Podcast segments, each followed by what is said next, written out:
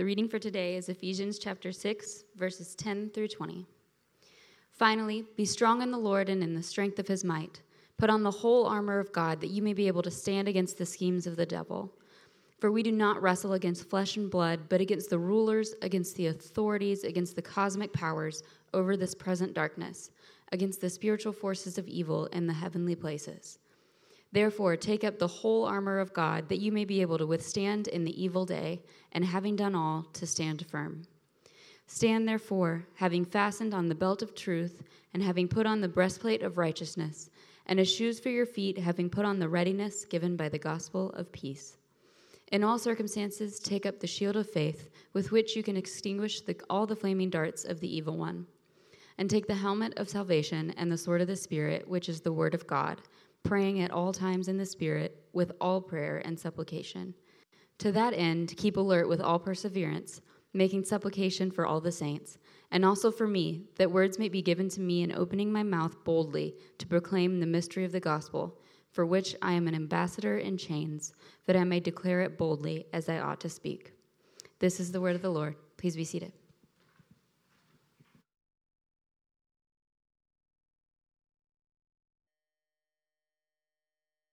All right, thank you, Laura. Good morning, Redemption.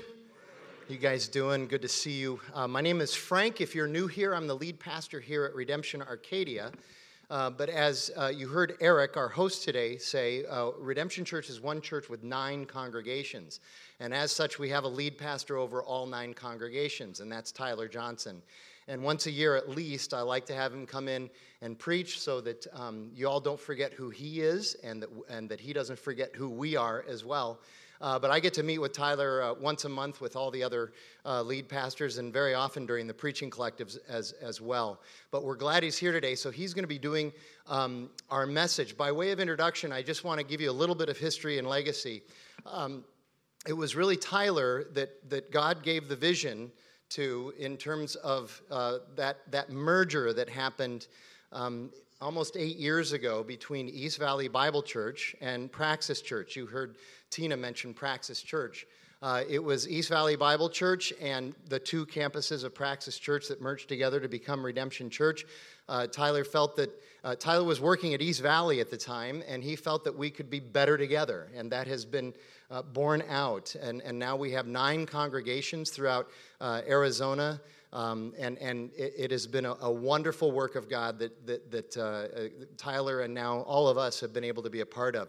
So, in introducing Tyler, though, I, I, sent him a text and I said, tell, tell me something that nobody knows about you that I can share. And he texted back immediately and said, I don't like the U of A. And I said, Yeah, see, we had claps in the first service, boos in the second service. That's really interesting. So I said, I think every, anybody who knows you already knows that. Ty, uh, Tyler pitched for ASU, so he's big into ASU. So I said, All right, give me this. Uh, what's your favorite movie? What's your favorite fast food?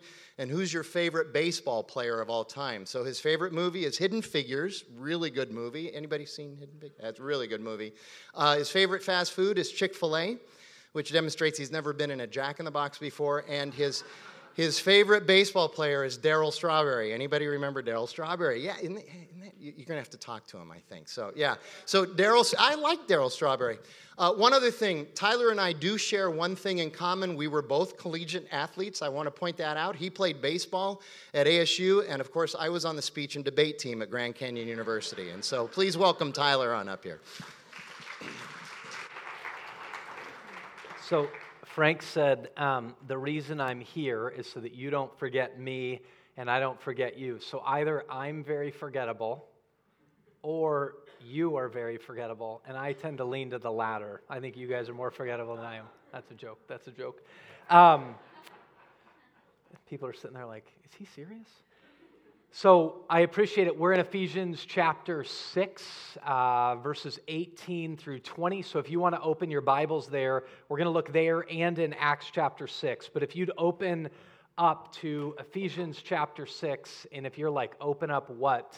Then open up your phone and type into Google Ephesians chapter 6, uh, verse 18. This is the end of a section on the whole armor of God that was just read in its uh, entirety. The section was to provide context to where we are now. But Paul says this, and it sounds like this is a passage kind of like, why would they take these two verses and then preach a whole message on it? It feels like Paul's kind of at the back end of what he's saying. He's made this statement pray at all times in the Spirit with prayer and supplication. Then he says this, which is on the screen To that end, keep alert with all perseverance, making supplication for all the saints, and also for me, that words may be given to me in opening my mouth boldly to proclaim the mystery of the gospel, for which I am an ambassador in chains, that I may declare it boldly as I ought to speak. Now, I'm going to ask most of you, and some of you are this age, but when you go back to when you learn, you are taught, I should say, how to read. Good English teachers, especially if you're reading um, a narrative, will say to you, try to get into the story. Try to get into the story and inhabit the characters. Any great movie does that, uh, any great novel does that. But even as you're reading nonfiction, the more you can get into the author's bones and begin to think what they're thinking or the way they're thinking or feel what they're th- feeling, really begins to help. So if you look at this and you take that as a principle and you go, what is Paul thinking and feeling? I'm certain that the emotion in which he sends to that end, keep alert, is not just to that end, keep alert. And then he says, with all perseverance, which he needs, and he knows all of his readers, including you and I today, need this exhortation, this calling to persevere. For he says at the end of this that he's in chains, he's in prison for what he's preaching. So, this message of perseverance is one that he needs and one he knows that we need. But if we get into his bones, fundamentally, he's making a call to those who are reading this at the actual time they receive the letter and to us today to do two things to pray and to proclaim to pray and to the word announce could be, or proclaim could be announce. This is where we get the word preaching, and it's specifically related to the gospel. So I have four kids. Uh, Braden will turn 13 next week, Yale's 11. Lucy's seven and Harmony six. Harmony, my youngest daughter, has these massive quads and she's very fast. Like from the time she could start walking, she was like three, and she'd run around the house, and it was like she was a Mini Cooper like the car. Like you'd be like, she's going to hit a wall, and then she'd just turn. Right? And she was fast. And then as she got a bit older, she'd race against her older brothers and many times beat them or be like toe to toe with them. So I'm always like, Harmony, you have to do track. Your thighs are like explosive in power, right? You got to do track, but she's more artistic. Well, my daughter Lucy is in gymnastics. And let me just say this about gymnastics. If you're a parent young with daughters thinking about gymnastics, or sons for that matter, if you want to stay above the poverty line, don't do gymnastics. Because it is ridiculously expensive. And they charge parents like $15 to get into a meet. We just had that yesterday. But Lucy, it's the same kind of thing. Her legs being strong help her, and her core being strong. The boys, when they learn about baseball, pitching and hitting, you'll have these moments where you're like, what is the biggest muscles in your body? When you ask that to little kids, every time they say, show me your muscles, they go like this. Ah. But when you say, but what are the strongest, biggest muscles in your body? They'll go like this, and you go, no, no, no. Just think about which are the biggest. Is this bigger or is this bigger? And they'll go, oh, this is bigger. So now, when they're 13 and 11 and you're trying to teach them to hit, you're like, use your legs, use the ground, which is true in any sport. Use your legs, use the ground when you're pitching. So, in this image, Paul is saying this if you don't use the two pronged strength and explosive power of prayer and announcing, proclamation, you in the end, and we in the end, as Redemption Arcadia and Redemption Church at large, can be guilty of what Paul talks about in 2 Timothy when he talks to Timothy and he says, Hey, there are these people who have a form of godliness, but they deny its power. Now, we can deny the power by denying fundamental tenets of the gospel, like the resurrection from the dead, but we practically, here and now, right now, neglect the power of God when we neglect prayer and we neglect the simplicity And Paul talks about the foolishness of just saying what God's done, of saying who God is and what he's done. So, my desire today is like a good English teacher to get you behind inside the bones of Paul of when he says this, it isn't a throwaway comment. Be praying at all times for all of the saints, for he knows they're struggling. And it isn't just a throwaway comment when he says, Pray that I would have doors open to me, that words would be given to me, and opening my mouth to boldly proclaim the mystery of the gospel. If you get into Paul's head and you get into his bones and his emotions, there's a way he views the world, which is much more comprehensive than many of us, which leads to emotions that he feels to a point of saying, Pray that words would be given to me. And that give rationale for why he believes so deeply to even be put in prison for what he believes. But his vision, I would submit to you, is way more comprehensive. It's far more whole, if you will. So, you know, if you ever go out to eat and you go out with a foodie and they're like, I'm going to take you to an amazing restaurant. This is one of the best chefs in all of Arizona. And you're excited, like, I'm to go, I'm to eat, and you go out with a foodie. And then they're like, What do you want to order? And you're like, I want the skirt steak. You know, it says it has mashed potatoes, and you're thinking, This is to be amazing. And then they come out, and it's like a plate, and then there's like this much food. And you're like looking at it, you're like, Skirt steak? Like, that's not a steak. That's like a shaving off of the side of a, barely the side of a cow. Like I was looking for steak, right? And hoping it was big as a skirt, right? But it's, it's like tiny. And you go, it's too small. Well, here's what I'm convinced Paul would say to all of us your gospel is far too small. And the reason many of you think that the faith isn't applicable to your everyday life and the complex questions that you have, or the realities of the challenges of our society, is because you don't understand the gospel the way Paul preached the gospel. You think in the end, Jesus came to die for the bad things you did that you shouldn't done, and he did. But he died for much more than that. And this book is spoken about that all over. So, my desire to get into the head of Paul is to help us all today to understand this. The gospel is a solution to sin. If you've been around the church at all, you understand that Christians talk about sin, but you have to understand sin is multidimensional. Here are the four dimensions of sin that Paul understands that there's a cosmic dimension, a societal dimension, an individual dimension, and an ecclesial. Now, the only reason I said ecclesial is because I don't know how to say churchial, but ecclesial means church. The top three are what theologians and Bible teachers have called the unholy trinity. So the Trinity, Father, Son, and Holy Spirit, the unholy Trinity is the world, the flesh, and the devil, or in this order, the devil, the world, and the flesh. So let me just briefly say this. The last two weeks of this series have taught this. So you could go back and listen to them, but let me just make a simple statement and then help all of us who struggle with it. Here's the simple statement The devil is real. Now, I know if you're kind of intellectual or you're a, you're a really wise modern person, you're like, geez, that's like middle, medieval conception. The devil's real. Okay, if you're in here and you don't believe this at whatever level, you're not a Christian or, you know, in your mind, you're a, you're a highly informed Christian, which is why you don't believe it. Well, regardless if you don't believe or you do believe, you and I both, along with Jews, um, maybe secular Jews, believing Jews, Hindus, Muslims, atheists, nuns, whatever category you would want, we all live in a world where things so horrific happen that you have to answer the question why. And what in the world is this? I mean, horrific things. Things that come out on the news, things that you know, stories that you begin to hear about how fathers treated their daughters or sons treated their fathers, or the way individual people treat other people that's so horrific and so deep, you're like, that isn't just a mistake, that's evil. Well, what's evil?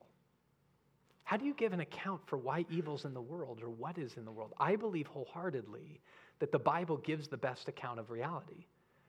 That there's a world that was created 100% by God And there was many created things, and some of those created things were angels. And there was a rebellion, a coup within the heavenlies in which this angel named Lucifer, in his pride and ego, tried to challenge the authority of God. Now, that, just so you know, regardless of who you are, That's not a good move. When you challenge the authority of God, here's a simple result you lose 100% of the time, right? God is not 55 and 5, right? He's 60 and 0. Okay, there's no reason for those numbers. There hasn't actually been 60 battles. I'm just saying he's undefeated, okay? God's undefeated. But the devil created havoc in the world because of his pride. C.S. Lewis, you guys know that name? C.S. Lewis made a statement that it was through pride that Lucifer became the devil. Self is a radical curving inward, whether that's in the angelic realm or it's in the human realm. But it created chaos because Adam and Eve believed this lie and it spread everywhere and it fractured the whole entire world. So if you want to understand sin, understand it as fracturing, as twisting, as distorting, as separating that with that which God made to be one.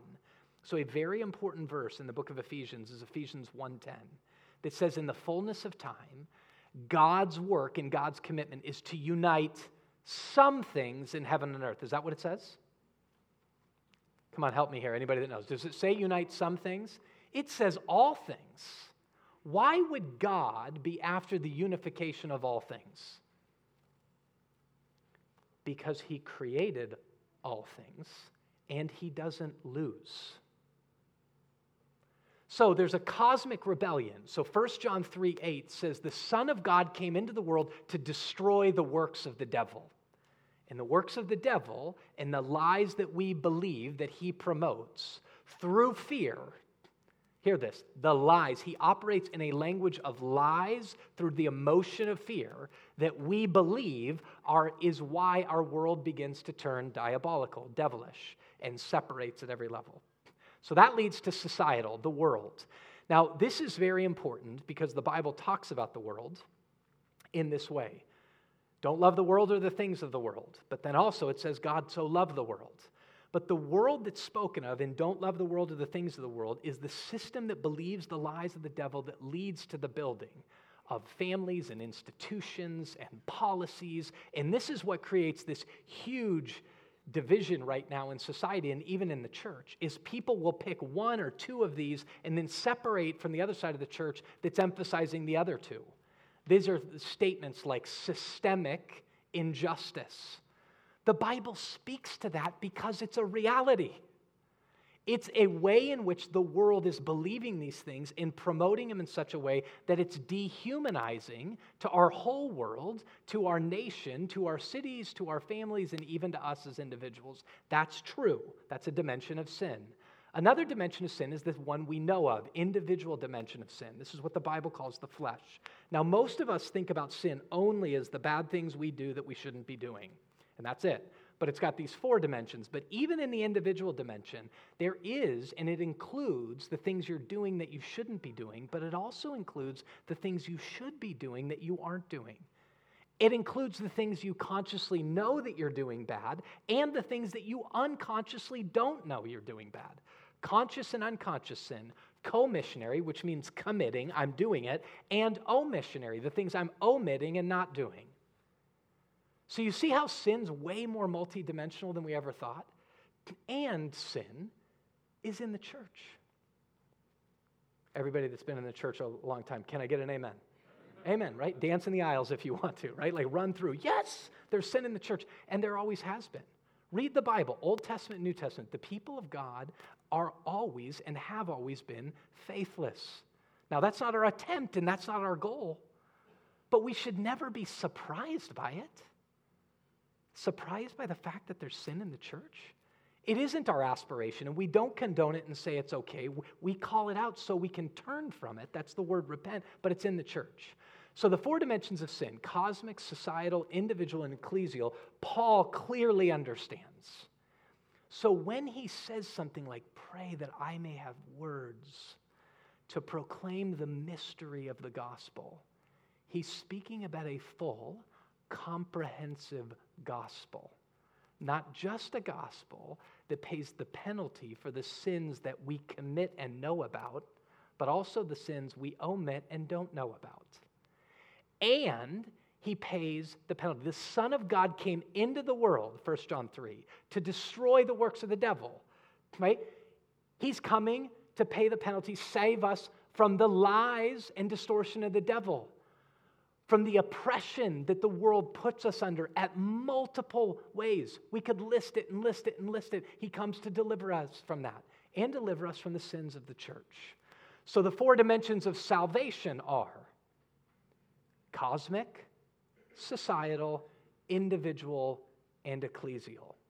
Now, when Paul in Ephesians 6 says, hey, you need to realize something, the battle that we fight is not a battle of flesh and blood, but it's a battle against the principalities and powers. This reality that the devil's real, this reality that he has angels that are with him called demons, this reality that the world system is strong. So if we try to wage warfare the way the world wages warfare, it'll turn into eye for an eye, tooth for a tooth.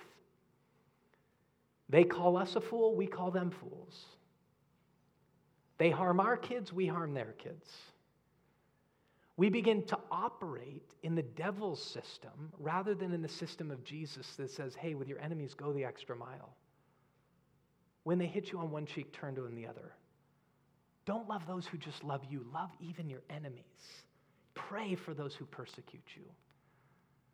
So Paul says in 2 Corinthians chapter 10, though we walk according to the flesh, we don't wage war according to the flesh. The weapons of our warfare aren't of this world, but have divine power to destroy strongholds. Now let me ask you this. How many of you in here have felt or feel? I should say it this way. Not have felt or feel, have felt and feel. Strongholds. Here's what I mean by strongholds strongholds in your life that you feel like, God, I would do anything to change this. But how? Like it feels like when I try to change it, it's a brick wall. I mean, this could be as easy as like working out and eating healthy. Can I get an amen? Right? I told my wife the other day, I found something that's going to change my life. She said, I've never heard you say that before, which meant her cynical way of saying, You've said that like 19 times before. She's not from Missouri, but she's like, I'm from the show me state, show me, right? Like, show. But I'm like, gosh, this feels like a stronghold. To your battle with deep, dark depression, to the realities that you can't sleep in an anxiety, to I'm going to fix my finances, or I'm going to do business a different way, or I'm going to get involved in love for the least and the most least vulnerable. I'm no longer going to get angry with my kids, or I'm not going to be snarky with my spouse. Name it. You feel strongholds right? When we talk politics right now, couldn't this ever change? Ever? And here's what Paul's saying at the end pray and reveal. If you think about preaching, announcing the gospel, it's revelatory. If the work of the enemy is to lie and he's out to seek and kill and destroy by getting us to believe lies, the revelation or communication and proclamation of what is true helps you to proclaim to yourself, helps you to talk to others about, helps you to sin under on a Sunday by Sunday level. Because the devil doesn't stop lying and distorting. The world doesn't stop communicating things that are the good life that, in fact, aren't the good life. It doesn't stop. So we have to constantly be speaking the gospel. This is why the apostles in Acts 6 give this really good form of they're at this moment, they see people that are really needy, the poor, they see widows that are challenging. And then in Acts chapter 6, they say, we need to appoint people to continue to serve, to continue to have eyes for the vulnerable and the voiceless and the hurting and the hungry, for the alienated and ostracized. We have to have that. So they set up whole teams and they go, the church is about that. We will not forget these people, but we have to continue to pray and to preach. We have to continue to pray and preach. Why? Why, in the end, do they believe that prayer and proclamation is so powerful? Because God is. Prayer is just simply this moment of like, it's asking and pleading. Here's what I mean by asking is don't get so complicated with prayer that you think like I got to have this like Shakespearean prose to talk to God. God didn't make you Shakespeare. He might have made you a peasant. Talk like a peasant. If he made you Shakespearean, then talk the way you talk. Here's the bottom line be you and talk to God. But here's what he understands the reason he says perseverance is he understands we struggle. So plead. One of the best prayers you can possibly pray God, help. That's a prayer. Right? That's a prayer. And he's sitting there looking at you, Rose, in the midst of your anxiety that isn't just something that somebody can say to you, stop being anxious. If I could do that, I would have, because this feels awful right? Is you're in the midst of a panic attack and you're sweating and it feels like there's an elephant sitting on your chest and you're supposed to go do something and all you want to do is face and sit in a corner. God help. And then in that moment, Rose, talk truth to yourself. These moments right now when it's like, I am so scared of the future, I'm so scared of the future, and now a panic attack comes upon you, and now you're like, I can't even think about the future because I'm so scared I'm going to have another panic attack. So now I'm anxious that I'm anxious, right? Here, remind yourself of this. Even if you've grown up in the church in this simple, simple song, like sing to yourself, He's got the whole world in His hands. This is why the gospel and the word of God is so strong. God is strong and He loves me. We just sang that. Your love is inexhaustible. I don't remember the word that it was, but it extends forever. Nobody knows the height, the depth, the length, the breadth that's in this, this book we're reading of Ephesians. Remind yourself of the inexhaustible, incomparable love of God and that He holds the whole world in His hands. Does that mean anxiety is going to go away at this exact moment? No, but it kind of begins to release. Therapists call this cognitive behavioral therapy. Tell yourself true things. The gospel is true truth. It's ultimate truth. It's multidimensional truth. It speaks to your anxiety and depression, and it speaks to world divisions. It speaks to geopolitical realities and how to rightfully parent your toddler when you feel like you want to throw him through a window. It's all of it.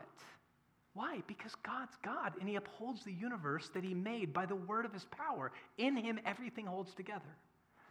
So, Dan, when you're sitting in depression and you go, people don't know what it's like to live in what feels like 24 7 drowning in darkness, you need the message of Christmas that those who are dwelling in darkness have seen a great light. And then you need to go, God, I need to see the great light. Dawn upon me now. You need to be reminded of the reality when everything to you feels like darkness there is a God who's the light of the world. When you sit there, Susie, and say, I could never get out of my financial mess that I'm ultimately in, you need to pray God, help me get out of the financial mess that I'm in. Put me around people that will communicate to me the power of the gospel, the multidimensional reality that God saves not just me from sin, but He saves me now. Because there's many of you in this room that are like, I've walked the aisle before, I've prayed the prayer. I don't even know when I became a Christian. I'm a Christian. But you need to understand serving and calling and pleading upon God is calling upon a God who is, by his very nature, a Savior by his very nature. So if you have moments in your life where, like, I feel the stronghold, or another way to ask the question that I already asked you is, how many of you feel like right now, presently, you have something you need to be saved from? A traumatic past, joblessness, your anger, your anxiety, your depression, a family that's horrific in your mind, loneliness. Okay, God doesn't just save you from your sin, he saves you from sin that's in the world. So, right now, God be my Savior. Jonah came to know this. Remember, um, Jonah's the guy who disobeyed God and basically went, I'm going to commit suicide, and just jumped overboard in a boat. And God's like, eh, it ain't that easy. And then this fish swallows him. Remember that? So now he's sitting in the belly of the fish, and it's like everything I just said. He's like, okay, I'm an idiot. So he's feeling regret, he's feeling shame. If you're in the belly of a fish, you're certainly anxious, probably depressed. I mean, there's definitely darkness in the belly of a fish, right? Like, you're going, what in the world? This is what he prays I cried out to the Lord in my great trouble. Now, you know, Jonah was already a Jew. Like, he's a, he's a part of the people of God. I called out to the Lord in my great trouble. He answered me. I called to you, Lord, from the land of the dead. And Lord, you heard me. You threw me into the ocean depths, and I sank down to the heart of the sea. The mighty waters engulfed me. I was buried beneath your wild and stormy waves. Then I said, Oh Lord, you have driven me from your presence, yet I will not look once more towards your holy temple.